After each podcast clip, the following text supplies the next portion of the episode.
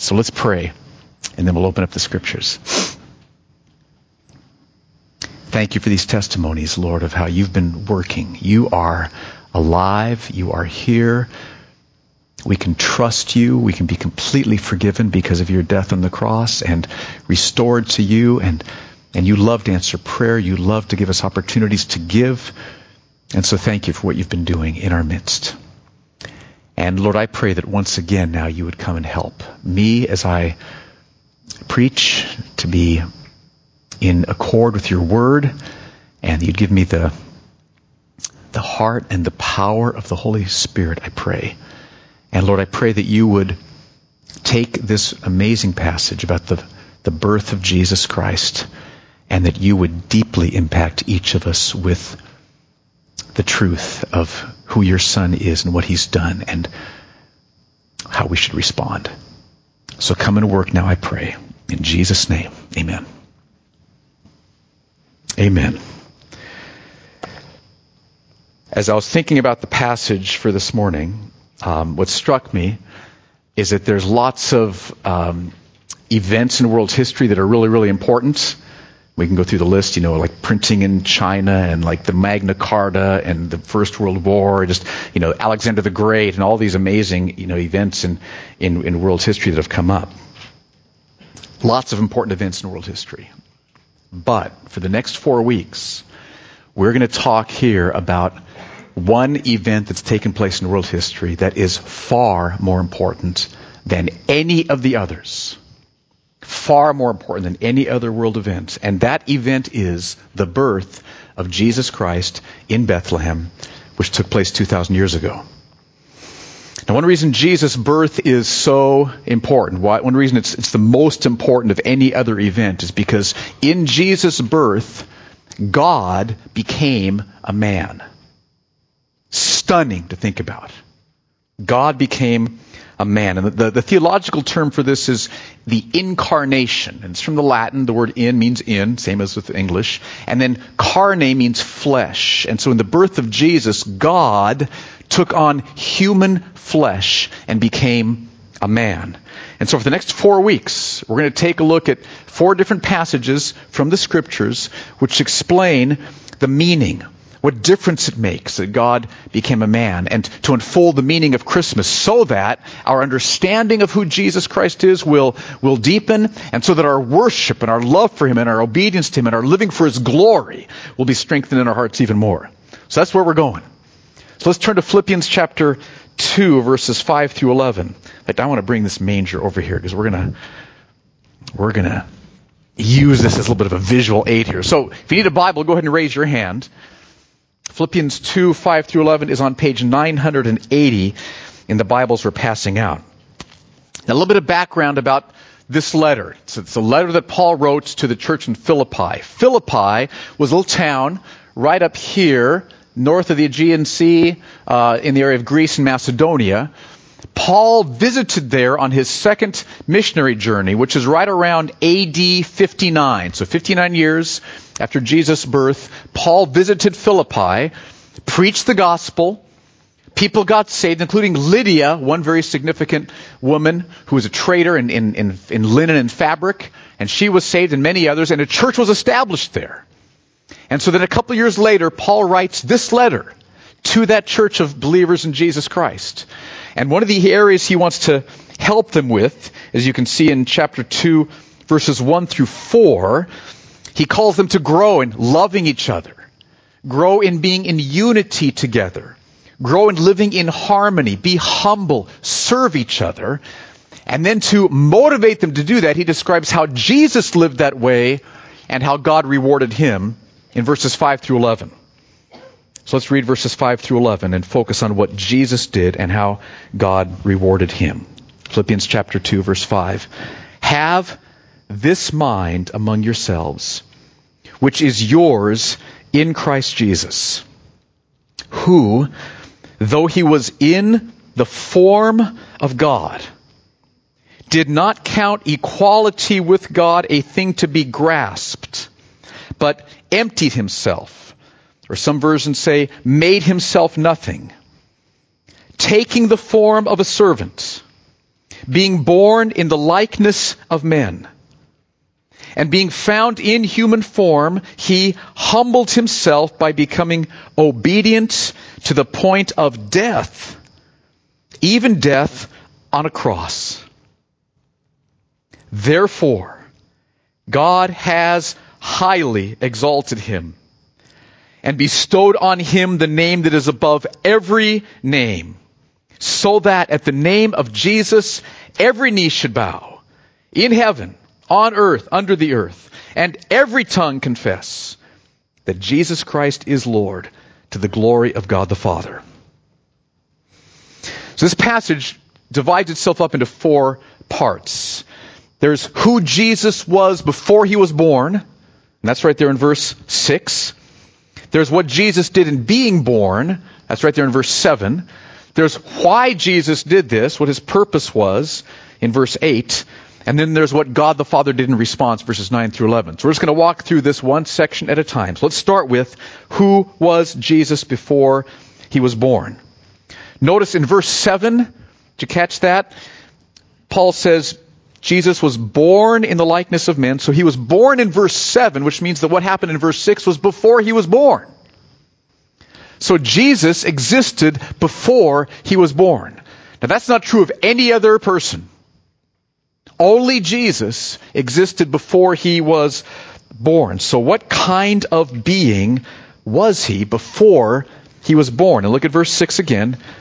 Paul says, who though he was in the form of God, did not count equality with God a thing to be grasped. Okay, now I just want to, want to pause at this moment. I would guess that some of you, right at this point, are having some intellectual struggles with what Paul's saying here. Because Paul mentions God in this verse. And we live in a very, you know, educated area. We live in a very, you know, scientifically advanced area.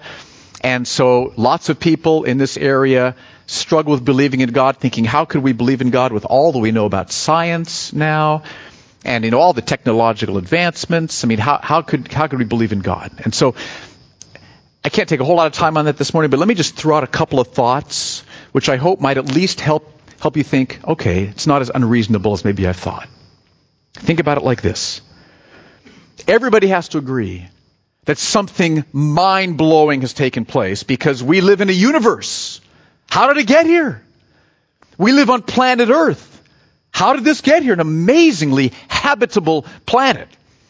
And here we are, people with brains and bodies, people who talk and are conscious and will and laugh and love.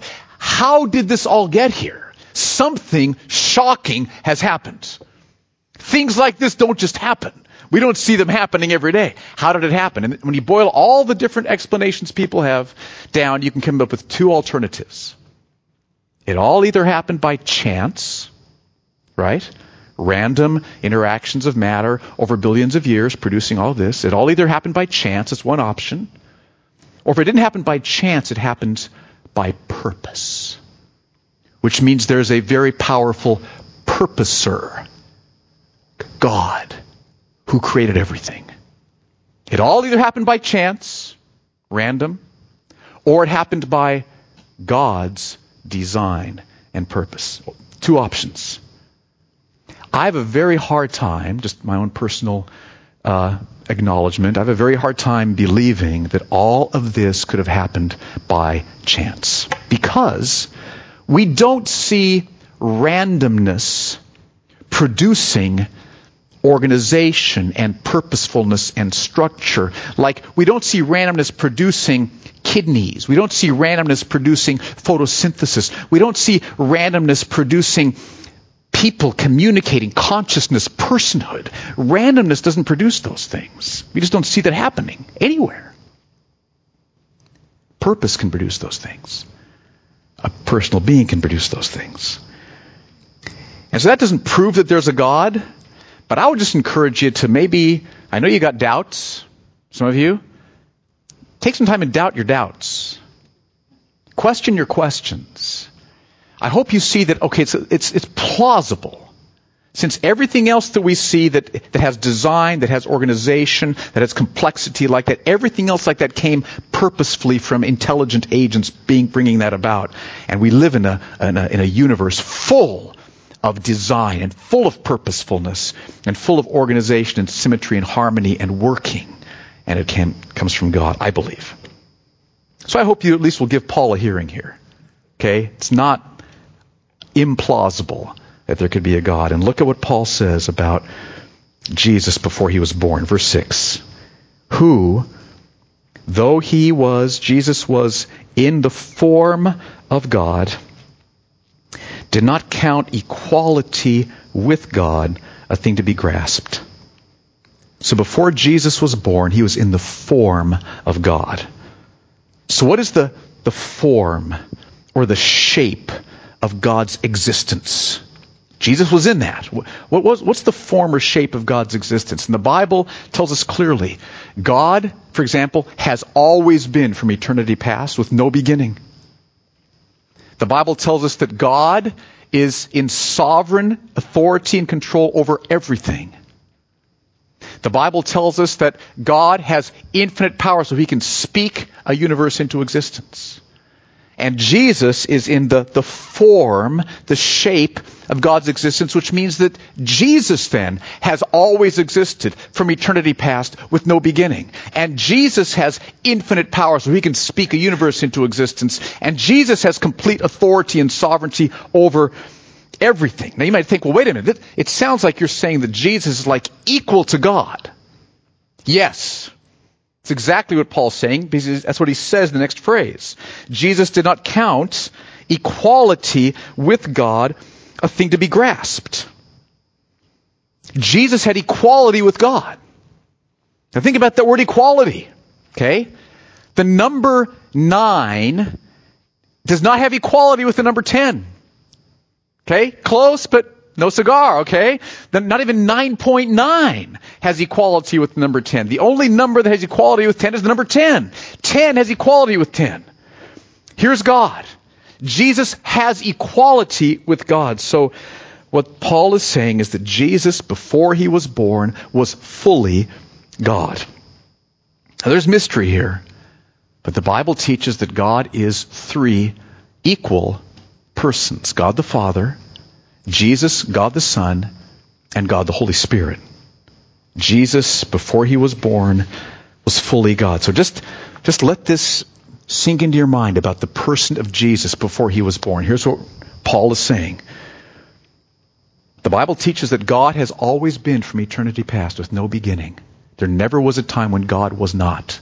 That is mind blowing. What this means is that Jesus, Jesus has always been from eternity past. There was never a time when Jesus was not. Jesus Christ has always been. The Bible teaches that God has authority over everything that exists. That means that Jesus has authority over everything that exists. That's who we're talking about here. The Bible teaches that God had the power to create everything. So Jesus had the power to create everything. Jesus. The Bible teaches that God is perfectly wise, knows everything consciously all the time. Perfect in knowledge and wisdom. And so Jesus is perfectly wise and knows everything perfectly, consciously, all the time. The Bible teaches that God has always been, from eternity past, full of joy full of joy in the fellowship of the Trinity, which means that Jesus has always existed from eternity past, full of joy in the fellowship of the Trinity. So Jesus Christ, before he was born, was fully God, equal to God the Father. And so what did he do? Verse 7. He emptied himself, or like I said, some versions say made himself nothing. Same basic difference. Taking the form of a servant, being born in the likeness of men. So Jesus emptied himself. He made himself nothing. Notice, this is voluntary on Jesus' part. He did this. He emptied himself. He made himself nothing. He took all, all of who he was and he poured it out for our sakes. And then Paul explains what that meant in specifics in the next two phrases. Verse 7. First phrase, taking the form of a servant. Which means that Jesus Christ, fully God, willingly, voluntarily chose to be a servant. Now, in that culture, servant meant no rights, no privileges. That's servanthood back in the, the Greco-Roman culture. And so Jesus Christ, who had all the rights and all the privileges as God, became a servant, laid aside all those rights and those privileges. God the Father asked Jesus to become a servant for our sakes to do what was necessary to save us, and what that required was Jesus laying aside all of his rights and privileges and prerogatives. Next phrase. He did this by being born in the likeness of men. Okay, that means Jesus actually became a man. Now, he never stopped being fully God, but he took on full humanity. And to be fully man, just like you, just like me, to be fully man, he had to lay aside his divine rights and prerogatives and powers and privileges. Try to think of an illustration to help us get a little feel for this. Imagine that you voluntarily and willingly chose to become an ant. An ant. Yes, I meant an not an A-U-N-T, but an A-N-T. Okay? We're talking head, thorax, abdomen. We're talking antenna. We're talking six legs. We're talking thinking like an ant, feeling like an ant. Imagine that you lowered yourself to become an ant. That's just really hard to do, right? Okay, I get that. But what Jesus did in lowering himself from being fully God to being a man, a full man, flesh and blood man, was infinitely more than it would mean for you to lower yourself to be an, an ant. So let's just try to, try to wrap our minds around this a little bit more. Jesus, who had always been, from eternity past, full of joy and fellowship of the Trinity, always, he laid that aside. He left the joys of that fellowship with the Trinity. He left heaven and he came down, down, down, down, down, and he was born as a baby 2,000 years ago. So Jesus did. Jesus, who had power to create a universe, right, equal to God, power to create a universe, he laid all of that power aside. And he took on human weakness. We should be shocked at statements like we read in the Gospels that Jesus was hungry, that he was tired, that he slept. Fully man. Laid aside his divine powers, privileges, prerogatives. Jesus, from eternity past, had complete sovereignty and authority over everything, and he laid all of that authority aside. He chose not to use that authority so that he could become fully man. Lowering, lowering, lowering, lowering. Jesus had had perfect knowledge of everything consciously all the time. Perfect knowledge, wisdom. He laid that aside and he became a man. We, we read verses like in, like Luke tells us that he grew in wisdom. He never stopped being God, but he laid aside that so he could become a man. So Jesus, who was fully God, became fully man. Next question. Why? Why did he do this? Paul tells us in verse 8, and being found in human form, he humbled himself even further by becoming obedient to the point of death, even death on a cross. So Jesus, who was fully God, equal to the Father and everything, laid aside all those divine powers, privileges, prerogatives, lowered himself to be, to be born in a manger as a, as a, as a baby, and as a man, then he lowered himself even further by being willing to die, even dying on the cross. Now this is really important to understand. The cross was not a tragic uh, accident. the cross wasn't that Jesus' plans went sadly awry. The cross was his plan. So it's his plan. He came to die on the cross. Was his purpose. He took on a human body precisely so that he could die. God can't die. God can't die. Human beings can die. And so that he could die for us, he took on a human body so that he could die. Now, why did he need to die? Some of you know this, many of you do, most of you do, some of you may not. Here's why he needed to die. It's because God had created all of us so that we would have the joy of knowing Him, worshiping Him, living for His glory, obeying Him, the joy of, of being in God's will. God created all of us so we would have the joy of knowing of being as majestic and as glorious as God. That's why you are here. And all of us have turned our backs on God and refused to bend the knee before Him. We all have. And God is just. He's perfectly just. And so our sin has to be punished. That's the reality of the universe. All of our sin has to be punished. But God loves us. God cares about us.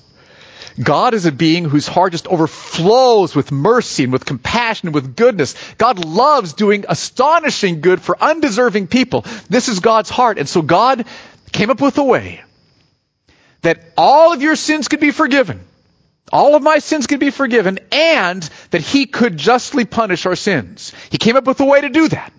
So you could have complete forgiveness for all of your sins and that he would in justice punish all of your sins. How did he do that? Jesus, would you go to earth, become a man? Would you die on the cross? And on the cross, I will be punishing their sins on you. It's going to break my heart, son. It's going to be excruciating for you. Will you? Yes, Father. Yes, Father. That's why Jesus took on a human body, so he could be punished in our place on the cross. Back to the ants for a moment. Imagine that you had created a colony of ants in the benevolence and the goodness of your heart. And the ants all turned their backs on you and refused your will and your purpose. Would you be willing to become an ant and to have all the ants cause you great pain and great suffering to the point of death so they could be forgiven? That's what Jesus did for us. Read verse 8 again. And being found in human form, he humbled himself by becoming obedient to the point of death, even death on a cross. Even death on a cross. As most of you know, the cross was the worst form of execution the Roman government used. It was so uh, horrifying and long and uh, shameful that it was illegal to crucify a Roman citizen. No Roman citizens could be crucified, no matter what they did. Never. It was reserved for non Roman citizens and the worst criminals of that group. So you just think about Jesus. Now we go back. He had equality with God from eternity past, the fellowship of the Trinity authority, knowledge, joy, power, divine power, privileges, and prerogatives. He did not count equality with God a thing to be grasped, but he was willing to become a man and he was willing to humble himself to the point of death, even death on a cross. So Jesus, think about him. He became a man. I mean, as you see manger scenes and as you sing about Christmas, as we celebrate Advent this season, The baby that was in the manger was God. He became a man. God became man in the person of Jesus. Laying aside his divine powers, privileges, and prerogatives, laying all that aside, And then he grew up, grew in wisdom and knowledge. He chose the 12 disciples. He taught the 12 disciples. He fed the 5,000. He calmed the wind and the waves. He cleansed the temple. Uh, from the money changers that were there. He forgave the woman who was weeping at his feet. He healed a paralyzed man and then forgave his sins. So he, he lived his life, a life of total servanthood, a life of total love, a life of total giving. He preached to the crowds. And then he allowed himself to be betrayed. He allowed himself to be bound. And he said in the Gospels that at any time he could call for a legion, an army of angels, and he would be delivered. At any moment he could have called the whole thing to a halt. But he chose not to. He allowed himself to be bound he allowed himself to be blindfolded and beaten by the Roman guards. He allowed them to mock him. He allowed them to crush a crown of thorns, beating it into his scalp with a, a stick. He allowed them to scourge him, which was 39 lashes each one. He could have stopped it after any one, and he allowed each one to continue as it tore open his back. He allowed his feet to be nailed to a cross, could have stopped it at any time. He allowed his, his hands to be nailed to the cross. And then he, he stood, he, he was lifted up on the cross in, in utter humiliation and hours of absolute agony to pay for our sins because he loved us to pay for our sins. Some, some people think God is aloof. Some people think God is distant, that God doesn't care. 2,000 years ago, God was on the cross. 2,000 years ago, God was suffering unimaginable pain on the cross. 2,000 years ago, God was screaming in agony with the horrors of the crucifixion because he loves us. Because he cares about us. Because he wanted to forgive us. And anyone, any one of you who will turn to Jesus Christ as you are, Help me. Forgive me. Change me. Fill me. I receive you into my life as my Savior, as my Lord, as my heart satisfying treasure. Completely forgiven. Changed, filled, satisfied, reconciled to God. Changed life because of what Jesus Christ did. So Jesus, who was fully God, became a man so that he could be punished in our place for our sins. And then he died. And then he was buried. But that's not the end of the story. What did God the Father do? Verses 9 through 11. Therefore, God has highly exalted him and bestowed on him the name that is above every name. So that at the name of Jesus, every knee should bow in heaven and on earth and under the earth, and every tongue confess that Jesus Christ is Lord to the glory of God the Father. So God the Father highly exalted him, raised him from the dead. Jesus then for 40 days taught his followers. Uh, he showed himself to over 500 people who saw his body right there, like Thomas, like Josie said earlier.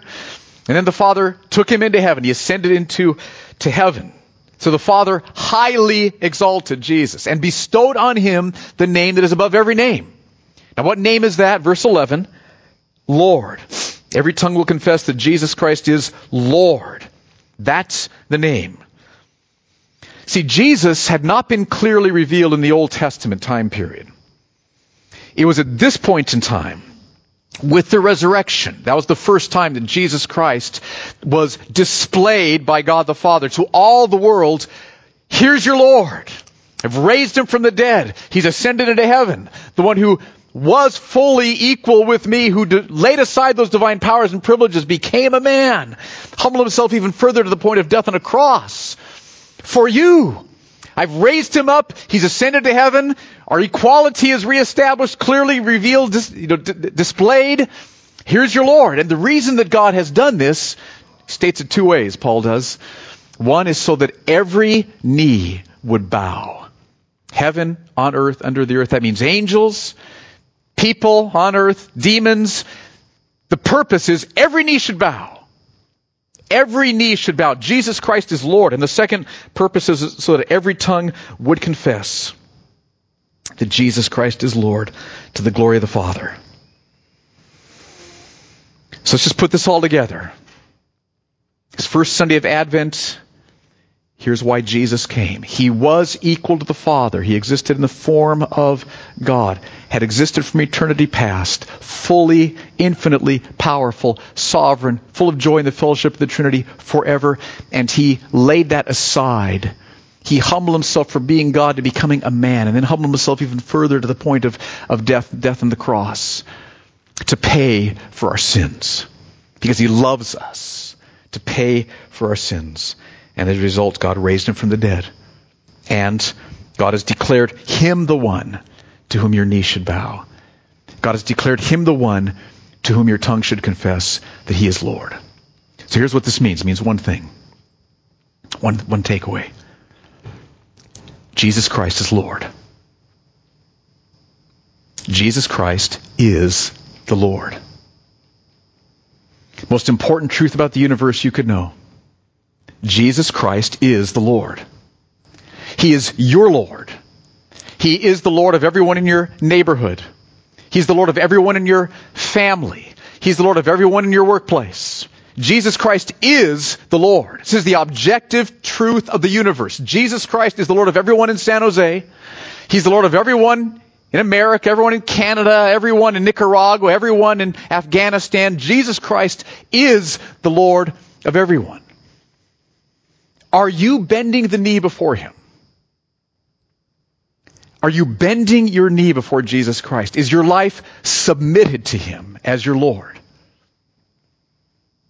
Honestly, truly. Are you bending your, your knee before Him as your Lord? Do it right now in a fresh way if not. Every part of your life, just lay it down because He is your Lord. And if your knee isn't bent before him, then you are rebelling against him as your Lord, and you don't want to do that. Now, some of you have lived years with your knee not bent before Jesus as your Lord. And that's it's a huge problem. And it's wrong. But he died on the cross so that you could be forgiven. You can be forgiven. You can be changed. So you just, once again, you bend your knee before Jesus and say, Forgive me. I submit my life to you. Help me, change me, fill me, satisfy me. And He will. And then you confess Him as Lord. You confess Him as Lord to your family members, to your friends, to your fellow work associates, to everybody you see. You, you confess Jesus Christ as Lord. That's what we do. God highly exalted Him so that our knees would bow before Him and so that our tongues would confess Him as Lord. So Mercy Hill Church, here's what I want to challenge us to do this Christmas season. Bend your knee before Jesus as your Lord and let's confess Jesus as Lord. Neighborhoods, family members, work associates, friends, bend the knee, confess with your mouth, because He is Lord. Let's stand together. I want to pray this over us.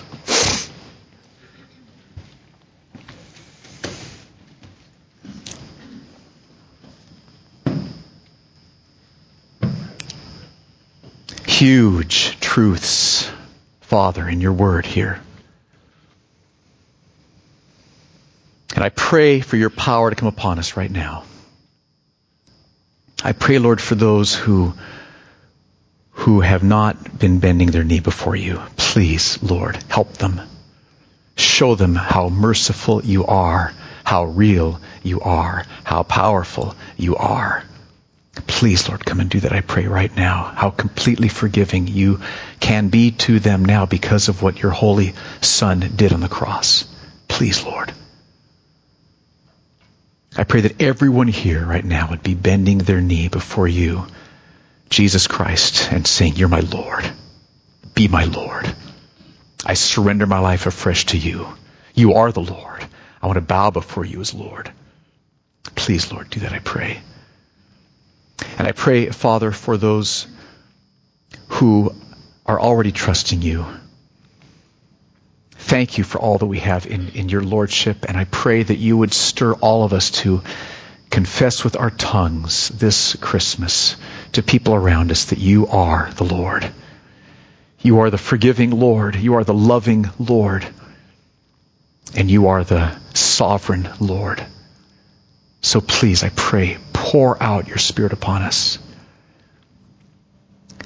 Jesus, we thank you for what you've done. And we say, You are Lord. And we worship you right now. And we ask this in Jesus' name. Amen.